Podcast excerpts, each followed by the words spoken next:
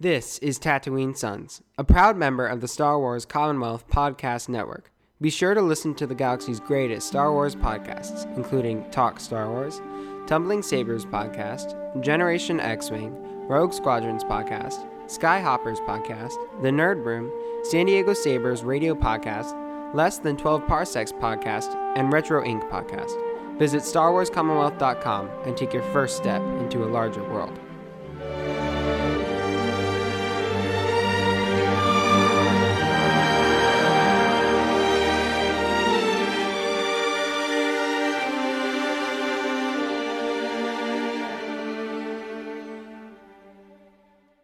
Simple supply run for the hard-to-find meiloorun fruit takes a dangerous turn as Zeb and Ezra draw the attention of Imperials and steal a TIE fighter. It's time to revisit Star Wars Rebels Season 1, Episode 4, Fight or Flight. This is Master Obi-Wan Kenobi. I regret to report that both our Jedi Order and the Republic have fallen, with the dark shadow of the Empire rising to take their place. This message is a warning and a reminder for any surviving Jedi. Trust in the Force. Do not return to the temple. That time has passed, and our future is uncertain. We will each be challenged.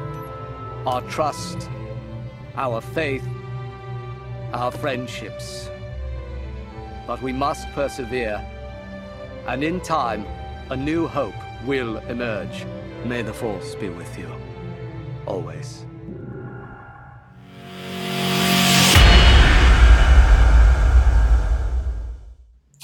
Well, welcome again to Episode 4 of Star Wars Rebels Revisited, a look back episode by episode at what I believe, I think you would agree with me guys, is the absolute best Star Wars animated series of all time.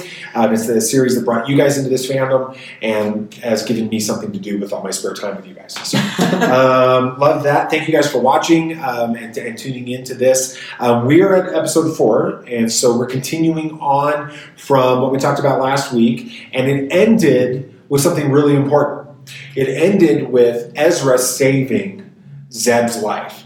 And that is how episode 4 sort of opens up. We have Ezra sort of taking advantage of that. You know, we watch every year. It's Wonderful Life. Yeah. No, it was White Christmas. So we're sitting there, so we watch White Christmas every year for Christmas, obviously. We just got done doing that because it's what, January, let's see, this will be the last one. So we did the 3rd, the 10th, 17th. And now this will be like the 24th. Yeah, 24th. And this is airing. And so we're close to Christmas. We just got done watching White Christmas. And there's that sort of guilt that the Danny Kaye character uses against Bing Crosby about how he saved his life. And he always pats his arm whenever he wants to get anything. This is the way that this episode opens with Ezra and Zeb. So let me read the synopsis, and then I'll get your initial thoughts on this, guys. Chopper ends up causing a fight between Ezra and Zeb. So Hera sends them out on a supply run together to keep them from bickering with each other, specifying that they do not return without a rare meiloorun fruit. Meiloorun. Thank you, guys. That's right. Meiloorun fruit. The two find that the market's sole supply of meiloorun has been purchased by the Empire. Damn, of course, the Empires are evil. Yeah, and they're stealing all the fruit. Absolutely. Ezra's attempt to steal the fruit leads to an entanglement against the stormtroopers, forcing Zeb to hijack a TIE fighter for the two to escape in. And wrapped to their rendezvous with the guests, the two find guest. We're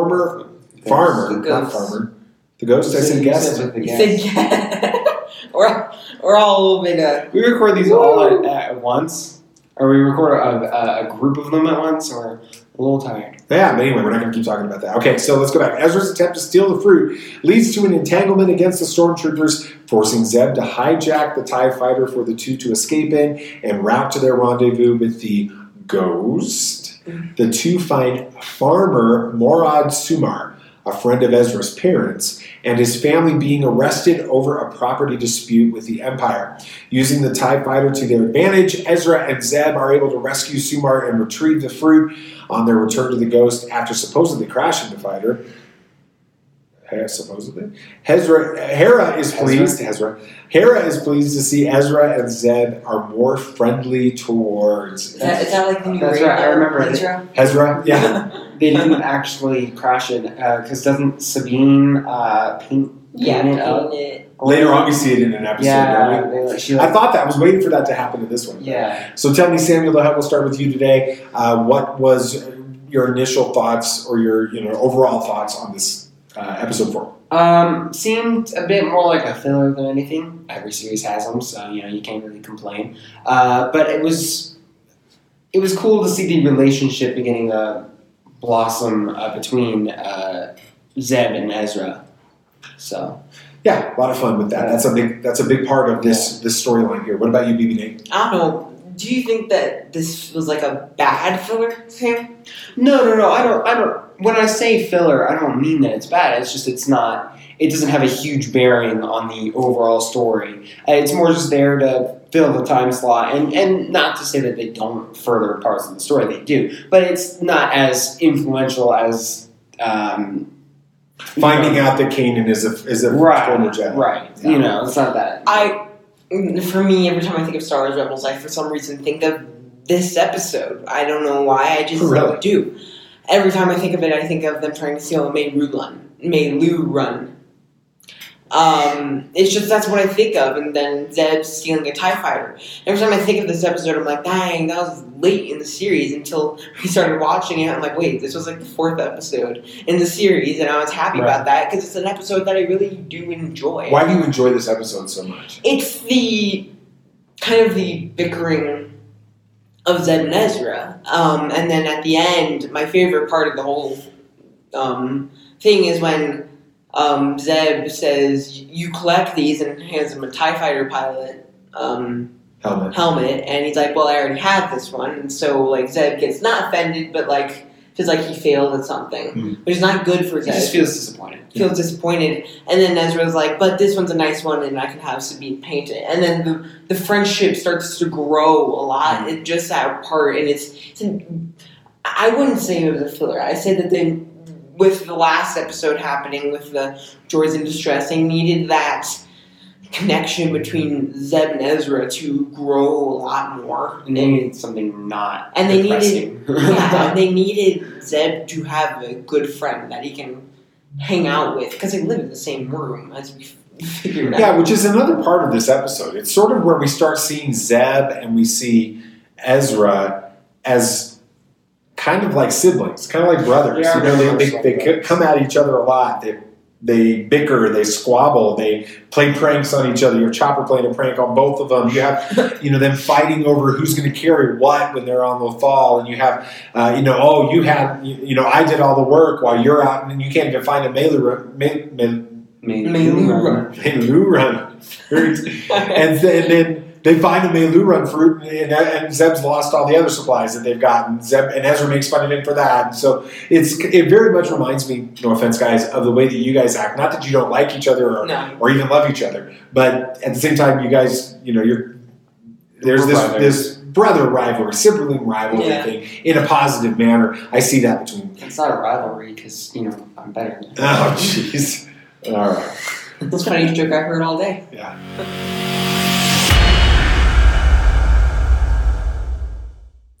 Okay, so let's go back and let's talk about sort of our favorite moments. We sort of gave an overall opinion of this, but what specifically were some of our favorite moments from Fight or Flight, Episode 4 of Star Wars Rebels? Samuel, I'll have you go first. Yeah, mine was... I'm forgetting. Can we redo this segment? Yeah, we can redo it. Yeah, I was like blanking. I couldn't remember what the... Do you remember what it is now? No, I'm going to get it. I remember. Oh, yeah, I got it. You got both of them? I got both of them. Okay. Yeah, I read mine. So okay. 5, 4, 3. Okay, so we talked about, generally speaking, what we liked about this episode, but let's dive in a little bit deeper, talk about some of our favorite specific moments in this. I'm going to have you go first, Samuel. What were a couple of your favorite moments from Fight or Flight? Yeah, I mean, I loved... the part every episode before every recording we go through and we go to StarWars.com's top 10 for each episode. And one of the things they mentioned was the fact that Zeb was caught between a TIE fighter and stormtroopers and managed to escape with not only his life, but the TIE fighter as well. And not a lot of people can say they've done that. I mean, he literally took down the stormtroopers, got to the TIE fighter, threw the pilot out, and then started piloting the TIE fighter and shooting everything he could shoot. That's not an easy feat by any means. No, we get to really see what Seb's made of. Because in the last episode, like you said, BB, when we had this confrontation between Kallus and Zeb, it threw Zeb off emotionally and physically. It set him off balance. And so it was fun in this episode, like you said, Samuel, to sort of see Zeb be what Zeb can be, right. Which is this warrior with that. So anything else? Yeah, and I think you mentioned this a little bit, Nate, but it's the blossoming friendship between Ezra and Zeb. I'm having a tough time with names today. But, you know, they really grow close over the series, but especially in this episode. And I like my favorite part, like you had mentioned, is when, you know, Zeb's offering Ezra the helmet, and he's like, oh, no, I've got that one. But that's a nice one. I'll take it. I really love that part. I mean, that part's always been, like, my favorite, one of my favorite things from the whole series. Which is interesting because I hadn't even remembered that until we watched it again. So it's so I love you guys so much. The blossoming friendship between those two. It's cool. What about you, BB Nate? What were your favorite moments? Well, both of mine kind of like a lighthearted, funny version. But the first one was Sabine's inspiration for her art. Ezra goes up to her and is like, hey, if you ever need some inspiration for your art, I'm always here. And she's like, I'll look for somewhere else. And then she sees the thing where Chopper makes the top bunk fall into Zeb, where Ezra gets on top of it. Yeah, the prank the Chopper's playing at the beginning that we talked about. And so she paints that. And I just find that to be freaking... That is Sabine and... Kind of a caricature version moment is what she paints. Yes. So that is always marked in their room as kind of the first part of their... And this may be weird, but it's the first part of their friendship. Okay. Because that's how it starts, and that's how they get into that thing. And the other one was when you know, kind of like the whole Danny Kaye thing. Ezra keeps saying, "Hey, I saved your life. Do this for me." Mm-hmm. So Zeb is flying the TIE fighter sideways, which I didn't even know could really be done or be possible. But he starts flying it sideways and says, okay, if I save your life right now, we'll be even, right? And he's like, Ezra's like, yeah, sure. He's running, and Zeb is like having so much fun during it, just laughing. Yeah, that's and fun it's a fun segment. Yeah, absolutely. And it's fun when you talk about the Sabine part. I want to kind of backtrack on that for a second. With the Sabine and her art... this is a storyline that's going to play itself out throughout the entire series. Her art becomes more and more important. She changes up her art on her Mandalorian armor. She paints Ezra's helmets. She paints up art in her room.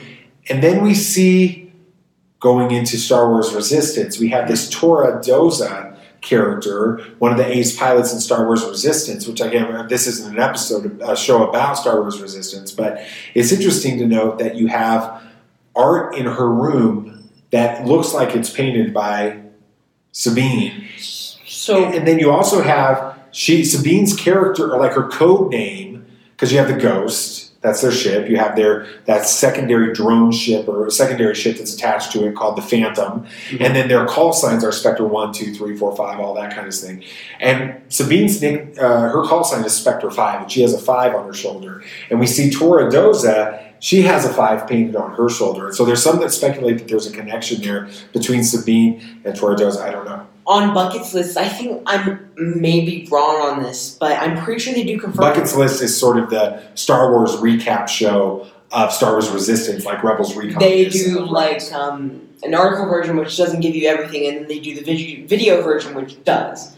I'm pretty sure this is in the article version. They say that is actually Sabine's art. Wow. I'm not 100% sure. I may be wrong on this, but I'm pretty sure that they do say that looks either a lot like Sabine's art, or it is. Well, they're not putting that on a Bucket's List unless they want to put that out. Right. Yeah. That's pretty interesting. A couple of my favorite moments. Obviously, it's the whole episode starts with Ezra unable to lift a simple cup or a bowl. using the Force. He's like trying really, really hard. And it's funny because then it sort of lifts and he's surprised. And you look and it's actually Chopper's mechanical arm that's lifting it up, like, you know, underneath it, playing a trick on it. He can't do it. When he tries so hard to lift just a simple bowl, he can't lift it.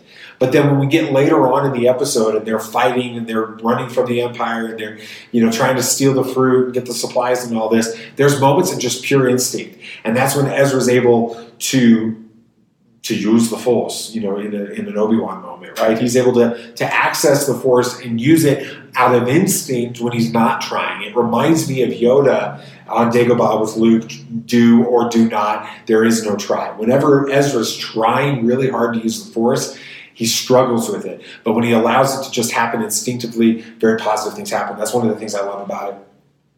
There was one other that I forgot what it was.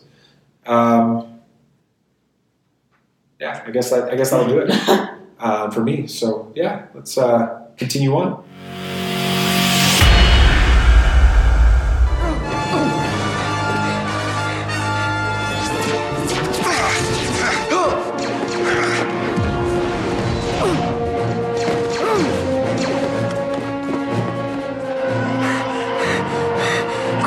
Just what I need. Zeb?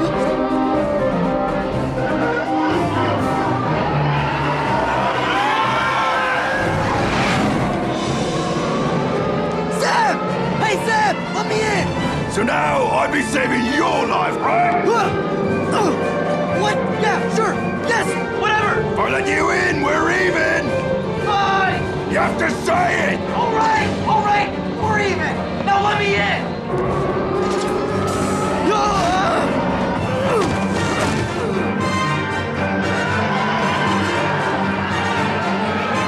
Don't grab me, kid. I'm flying. You don't know how. Let me. Turn the ship. Let go. Turn the ship. I'm trying.